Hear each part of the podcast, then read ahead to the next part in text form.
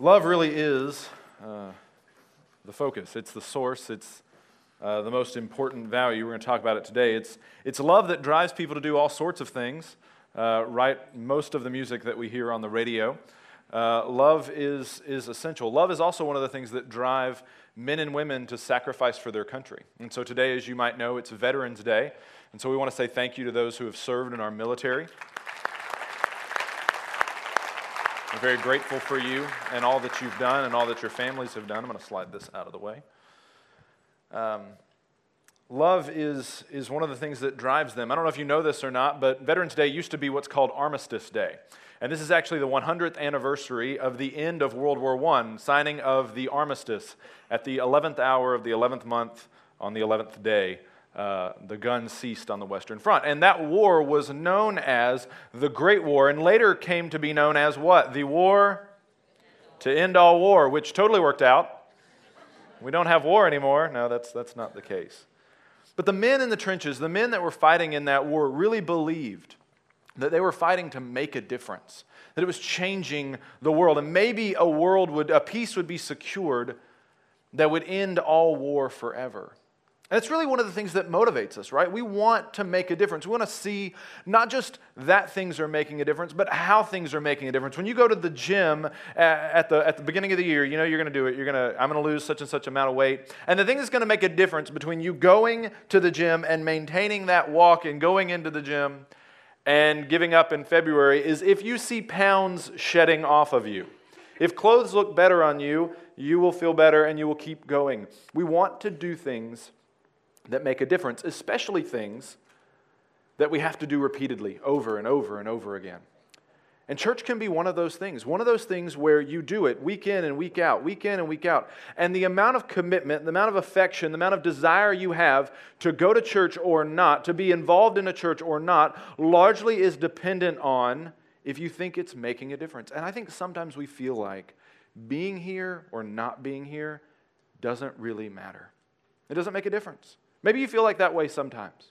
I know I have in the past.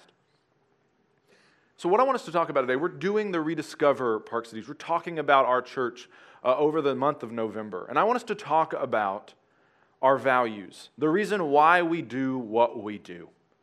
And hopefully in looking at our values and looking at them not as a, as a corporate sense of this is totally what we're doing as a group, but what I want you to be encouraged to do as an individual, you'll see how these values can make a difference in your life. We're going to start in First Corinthians sixteen fourteen. Uh, but by the nature of things, we'll be a little all over the New Testament, and I think that's okay. And so first I want to talk about the big thing that makes a difference, and it's love. Love makes a difference. Look at verse fourteen. Let all that you do, all that you do, be done in love. Paul's closing his letter to the Corinthian church, and he encourages them to do everything out of love. This is Paul's driving ethic. If you read through the New Testament and you read through Paul's letters, there are usually lists that make appearances in his letters. Lists of virtues, so do these things, and then lists of vices, don't do these things. And they become really apparent to you, if you're not paying attention, that Paul just gives lists of do's and don'ts, but that's not the driving force of his ethic. His supreme ethic is love. He wants everything to be done in love, no matter who he's writing to, no matter the problems that they have, no matter the good things in the church, the things that they're struggling with. He wants them to love, to be a loving church. To be a loving church. And that's why he writes what he writes to the Corinthians in chapter sixteen. The Corinthian church was jacked up. It was a messed up church. We often talk about wanting to be a New Testament church. You don't want to be the Corinthian church. They had some messed up things going on. They, uh, they were divided. They were going after celebrity preachers, which we never do at all, ever. Um, we don't determine where we worship based on who's preaching. That never happens. Uh, they were they were dragging each other into court. They were suing one another. Again, something we don't do. Uh, they were uh, they had one guy who was sleeping with his mother-in-law uh, or his dad's wife. We're not really sure who that is, but some really weird, sketchy things happening there that even the Romans were like, man, that's gross. Like, why are you doing that? There's some weird things happening, and it's in the midst of this sea of dysfunction that Paul writes one of the most famous chapters in all of Scripture, which you just heard read to you. First Corinthians thirteen. Love is patient. Love is kind. Love doesn't envy. It doesn't boast. The problem with the Corinthian church was that they lost love. They weren't loving one another. They weren't loving one another with a sacrificial love. In fact, Chrysostom, the great church father, says that Paul is describing love as being the summation and the total of all value. And if you don't have love, you don't have values. If you don't have love, and if we don't have love as a church, we don't have values. Or what Paul describes at the end as a, as a clanging cymbal or a noisy gong. We don't really make a difference. We're meaningless. He even goes so far as to say we're nothing. We're nothing. And so love is the highest value that we have at Park Cities. It's the highest value. Now, now, you might, if you've been here a while, you might look around and be like, well, I don't see love written down as one of our values. We have five values. That would make six. You're right. It's not written down anywhere. But if you ask a young child to draw a picture of a tree, are they going to draw the roots? No. Why? You can't see them. You can't see them. And so love is like the roots underneath the tree that is our values. It's sourcing them. It's motivating them. It's encouraging them. It's the, it's the meta, meta uh, value. It's the meta ethic. It's the highest value and the highest virtue, because love is really what makes a difference. And I think if you stay here for a while, if you stay at Park Cities for a while, I hope that you love better. I hope that's what you do. I hope that you love better. I hope that you love your family richer and deeper. I hope that you love your, your friends, your coworkers, your enemies, your frenemies. I don't really know what those are, but they kind of walk the line between those two. I hope you love all of them better because you're here. We want to be a church that loves and loves people well and loves people better than we did when we were here, than if we weren't here. So love is essential. And love is what makes a difference. If you want church to make a difference in your life, it needs to be geared and organized and rooted in love. And the reason why is because our values make a difference too. Our values make a difference because they're motivated by love. Our values make a difference because they're va- rooted in love. So something that also never happens here at Park Cities, we get so focused on doing church that we might forget to love people.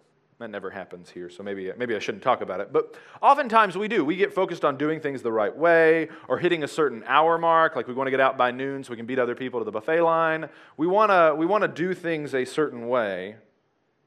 And I get this way. My wife uh, talks to me about this sometimes. I get in what I call task mode, which is like we've just got things to do, and I don't always care to do them in maybe the most loving way, the most compassionate way. The point is not the journey. The point is just to get done so I can go do something that I want to do.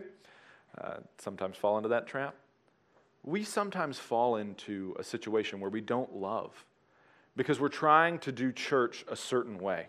We're trying to do church uh, the way that we think it needs to be done. We often forget to love God, maybe forget to love other people. Now, what happens to a church that does this and stays in this pattern for an extended period of time? We'll wither and wilt. We will wither and wilt. And then one of two things will happen. The Holy Spirit will reinvigorate us and kind of bring us back to life. The old school term was revival. And, and we'll change course. The other one is we are hard-hearted. We don't realize that we need to change. We don't realize that we're not a church of love. And somebody locks up the place and closes the doors. Because we need to be a church that our values are sourced and rooted in love. And so I want us to look at our values. I want to look at our five church values that we have and look at them through a lens of love and see how each of them is sourced and rooted and motivated by love. So the first one is love is central to our story. Love is central to our story. Look at First John three sixteen. First John three sixteen, not John three sixteen. They're very similar. John says, by this we know love, that he laid down his life for us, and we ought to lay down our lives for the brothers. Our story as a people, and hopefully our story as, uh, your story as a person, is rooted in love. It's a story about love. It's a story that proclaims Jesus, the Son of God, who died so that you might live. That's the story that we're proclaiming up here through worship, Uh, through, through the preaching of the Word, through your connect groups. We always want to make that front and center, and I hope that that is also the story of your life, that you know Jesus Christ as Lord, that you know and believe that He died on the cross for your sins.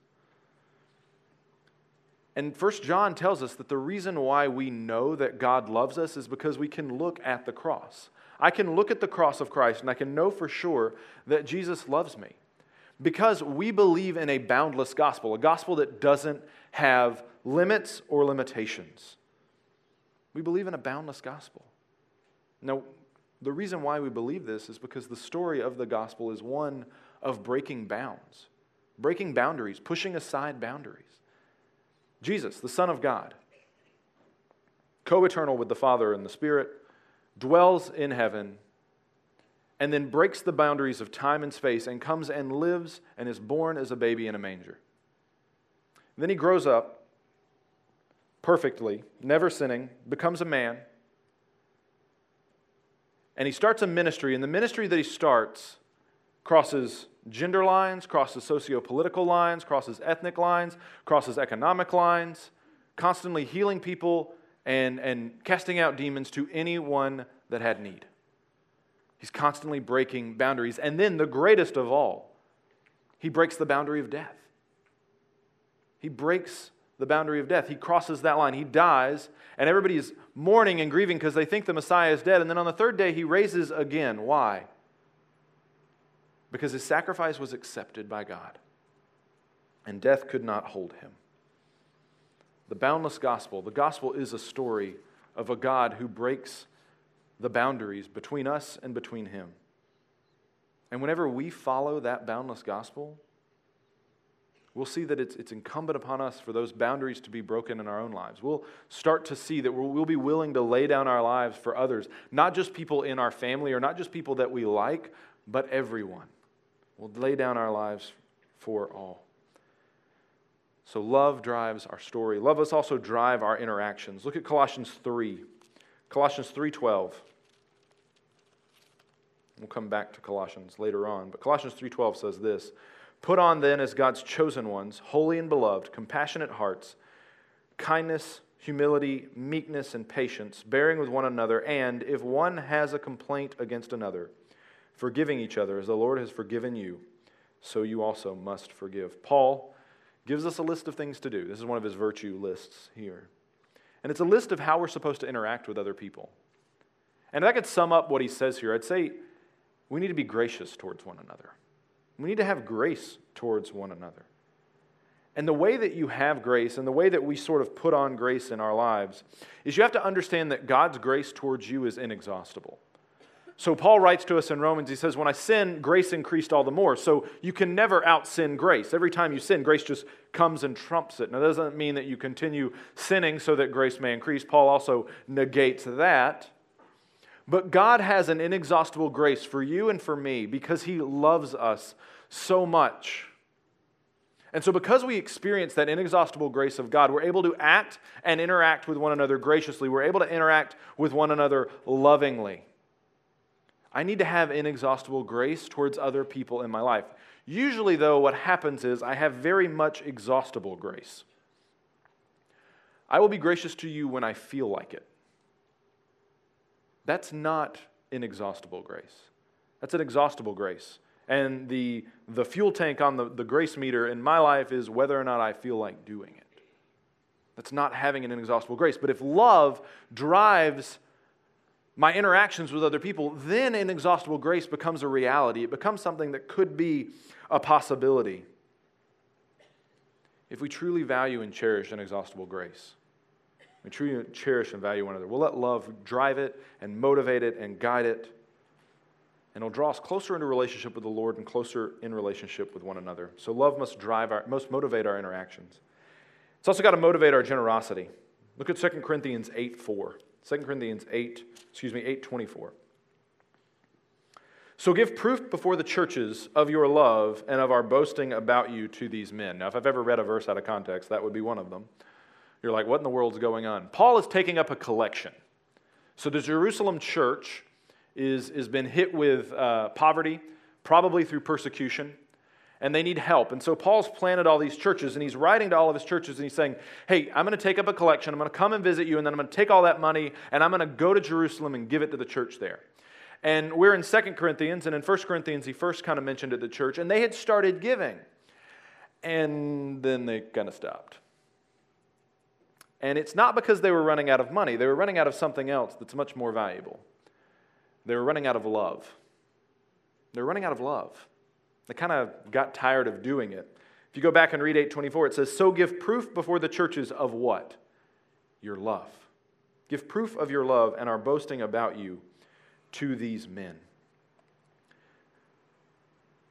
When you give, it's an evidence of how much you love. Of the fact that you love, maybe, is a better way to say that. Now, not how much you give. If you give more, obviously you love more. That's not necessarily what I'm saying. But I give to things that I care about. I give my time, my energy, my talents, my abilities to things that I care about. If I don't care about it, I don't give my time to it. I don't give my money to it. Paul is saying here that proof of our love is what we give, whether that's financial resources, whether that's uh, your time, your talents, your ability, whatever it is. We need to be a church that's motivated by love and that shows our generosity, rather shows our love by our generosity. That's why we value overflowing generosity. We want our partners to know that we love them. We want Our Calling and For the Nations and, and uh, ACT and Brother Bill's, Buckner, these other places that we, we give so, we want to just bless them so much with volunteers and with resources.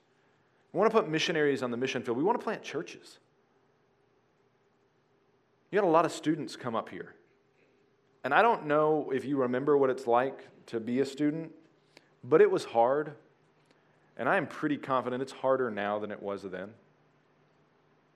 And we got a ministry that wants to help you disciple and motivate and, and teach your children the gospel. They're not going to do it for you, but they want to help you. And that takes resources. So we must be a church that gives, because I know you love the students. You love missions. And you love one another. And so we give. We give. If we love the work of Christ, our checkbooks will show it.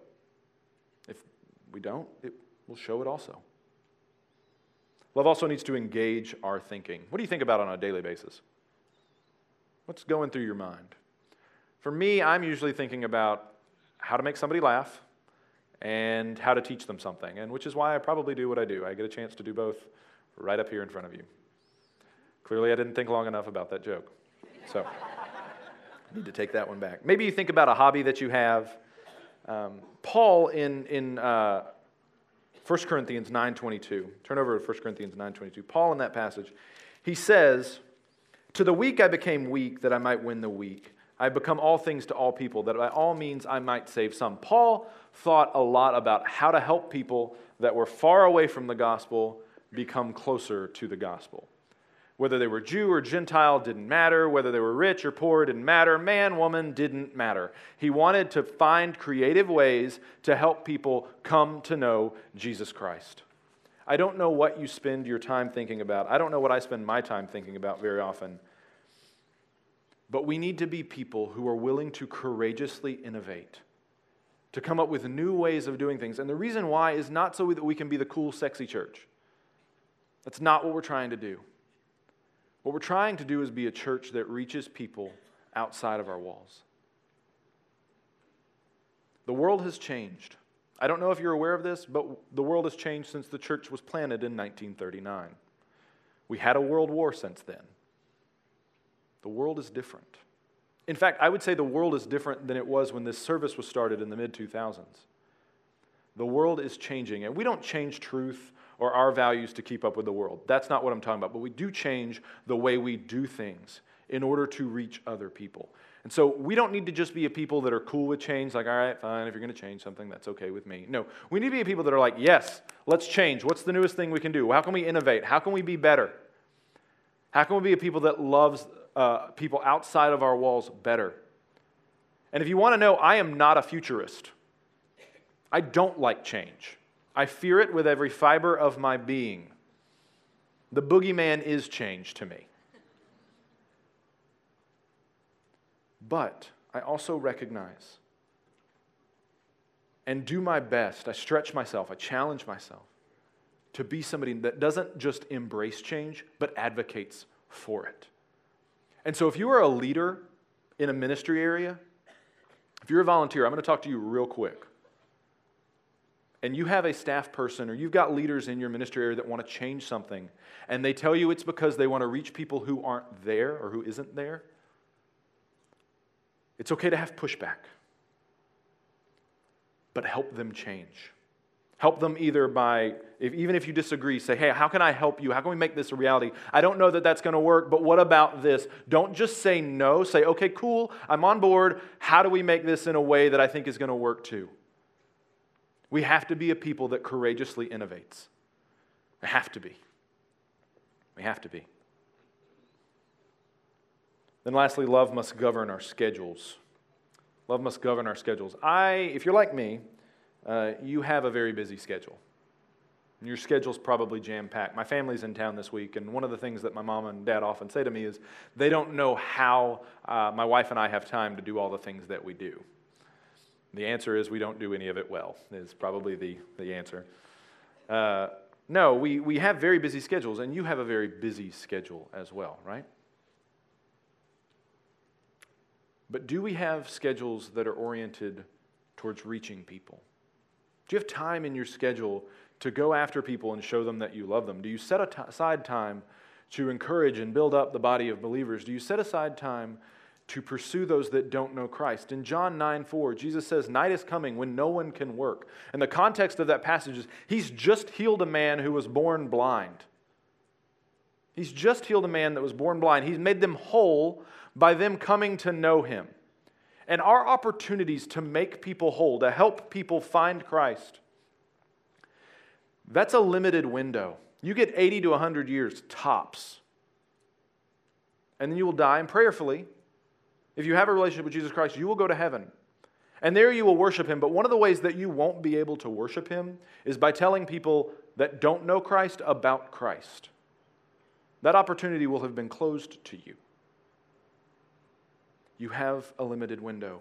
Night is coming where none of us can work. So we have a sense of urgency. We have a relentless urgency to go after people who don't know Christ, who don't know Christ. So those are our values: boundless gospel, inexhaustible grace, overflowing generosity, courageous innovation, and relentless urgency. So what do we do then? We've talked some things we can do, but I want us to talk about it in a, in a fashionable sense, I suppose. Look at Colossians three fourteen. We need to put on our values. Let's put on our values. Colossians three fourteen. We just read three twelve through thirteen, but fourteen says this, and above all these put on love, which binds everything together in perfect harmony. The Greek verb there, uh, put on, it's like getting dressed. It's putting on clothing. So if we think about love, I want you to think about love as the clothing that you wear. So pants, shirt, dress, it's necessary. You put on clothes. To go out, to do whatever it is that you're going to do, please put on clothing. It helps all of us uh, to interact with you in an appropriate fashion. The Greek word means literally to put on. But I want us to think about our other values. So remember, love was the highest value. I want us to think about our other values as accessories that we put on. We live in North Dallas, right? We accessorize. We got our watches. We got our smart watches, we got our jackets. We're stylish. So I want us to think about our values as accessories that we put on. So let's put on a gospel that is boundless. These are like eyeglasses. Most of us probably wear some sort of corrective lens. I do not. Be jealous. I do not. I can tell they're going, though. My last, uh, my last eye exam in the Army was like, yeah, you probably need some glasses. I'm like, I'm fine. Leave me alone. So we need eyeglasses. And the eyeglasses we need are glasses that help us see people the way that God sees them. And that's what the boundless gospel is. It helps us see people, people that we like, people we don't like, people that we're married to, people that we're rooming with, whatever the case is. We see people the way that God sees them. And how does God see them? Now, the answer that we typically throw out is God loves them. He loves them. And that's true. But God also looks at them as so as, that, that He loves them so much that He willingly dies for them. We need to start seeing people and being willing to die for them, to let, set aside our own preferences for them. So let's put on a gospel that's truly boundless. Let's put on grace that's inexhaustible. Let's put on grace that is truly inexhaustible. So when you go out in the morning, you've gotten dressed, and probably one of the last things you grab is some sort of travel mug, thermos, uh, that has your favorite beverage in it, maybe a, a coffee or a tea. Mine's Diet Coke. Uh, and so I grab that, off I go. And, and if you think about inexhaustible grace, inexhaustible grace is one of those things that you need to drink from often, right? You don't just pound that coffee in one drink. No, you, you take sips from it throughout the morning, and it helps you get through your morning, right? Inexhaustible grace is like that. You're going to encounter people throughout your day that challenge you, that maybe are rude to you. And the reaction that we want to have is we want to snap back at them. But if I drink from inexhaustible grace, I won't. I'll forgive them. Maybe you have a sin in your life that you've struggled with a lot. And it seems like every other week you're just giving in to this temptation. And you're like, God, why, why? And you're really hard on yourself and you hate yourself for it. Maybe take a drink of inexhaustible grace and see that God loves you and is gracious to you and will supply you with the needs that you have. And He forgives you if you confess your sins and repent. So let's put on grace that's truly inexhaustible, because if we're going to be a people of inexhaustible grace, we're going to need to fill up on that grace often. And if you don't believe you're actually forgiven, nobody else will either. And nobody else will believe that they're forgiven. Let's put on generosity that's overflowing. I think it's interesting that in my wallet here, right next to one another, in fact, they face one another, the symbol of my identity is here, my driver's license, and the symbol of my purchase power, my materialism, is right next door. My identity and my materialism are basically roommates in my wallet. And very often in our lives, what we can buy, what we can purchase, what we can spend our money on dictates who we are. If we're doing well financially, then I feel important, I feel powerful. If I'm not doing well financially, I don't feel that way. If you're ever going to be a person who tells your money what to do and what it is, rather than allowing your money to tell you what you are, you've got to be generous. You've got to put on a wallet that actually opens and gives to the needs of others. Because if you have a wallet that opens to the needs of other people, you have a heart then that opens to the needs of other people. Jesus tells us where our heart is, there our treasure is also. I'm going to combine the last two because they're related. Uh, there was a uh, courageous innovation, relentless urgency. There was a day, well, and this may sound like a shock to you, there was a day where people only used cell phones and only used phones to talk. It was a mystical world that archaeologists still aren't sure it actually existed. But there was a group of people who one day saw and envisioned in their mind a world where everybody was on this thing. And lo and behold, here we are. Everybody's tied to their cell phone. Many of you live and exist in a world and in a place, maybe in a family, maybe in a work situation, maybe in your own heart where you can't see a future that doesn't exist. So for instance, you have a family member that you've been trying to get to come to church. You have a friend that you want to come to church. You have a friend that you want them to accept Christ. And you're like, I just don't ever see it happening. You need to innovate. You need to see like those inventors of the cell phone who were like, I see a world. You need to see a world where that person is coming, and just never give up. Be relentless in pursuing them. Give that relentless urgency. Don't stop. Don't, don't stop chasing after them. Whatever sin it is that you struggle with, picture a world where you don't have that and chase after it. I don't usually say positive things about cell phones, but this is a great reminder that you have with you all the time that you serve a creative God and you bear His image, and creatively you are encouraged to share the gospel with people. Find new ways of doing things. Don't just sit on your, and do it quickly. Let's have a sense of urgency. Let's chase after it passionately. I don't know what God is telling you to do today. My hope is that by hearing about values, especially by hearing about love, that God The, the voice of the Lord is telling you to do something today. Maybe it's something in your family. Maybe it's something here at the church. If you don't know who Jesus is, if you don't have a relationship with Him, if you don't believe that Jesus Christ died on the cross for your sins, and that is the only way for you to have a relationship with God, if you don't believe that, I've got your first step for you. You need to come to the Next Steps room. Come and talk with me. Just talk with me. You don't have to make a decision there. Just come and talk to me. Talk to some other ministers. You don't even have to talk to me. Maybe you think tweed's weird. That's cool. You talk to somebody else. We want to talk to you about your relationship with Christ. Maybe you need to get baptized. Guess what? If you're not baptized, but you have a relationship with Christ, you're disobedient. You need to have relentless urgency to go get baptized. There's no reason to put it off. You might be waiting to go get baptized in the Jordan. It's water, man. The water that fills up the Jordan is the same one that fills up the Trinity River. It's called the water cycle. Look it up. It's the same stuff. Get baptized. Walk in obedience to the Lord. Maybe you just need to join the church. Come on. You've been coming here a while, and you're like, well, this is our place. Commit. Commit. Join the church. Help us make these values a reality. Help us love better and richer and deeper. And help us be a people who have a boundless gospel, inexhaustible grace, overflowing generosity, relentless urgency, and courageous innovation. And may we see the Lord be glorified in our midst. Let's pray. Father God, you are good to us because you have blessed us immensely and immeasurably with your word and with the person and work of Jesus Christ. And so, Lord God, I pray that you would move in our hearts, that we would feel love and compassion for you and for those in our church, outside of our church, that we would be a people of love and we would be filled to the brim.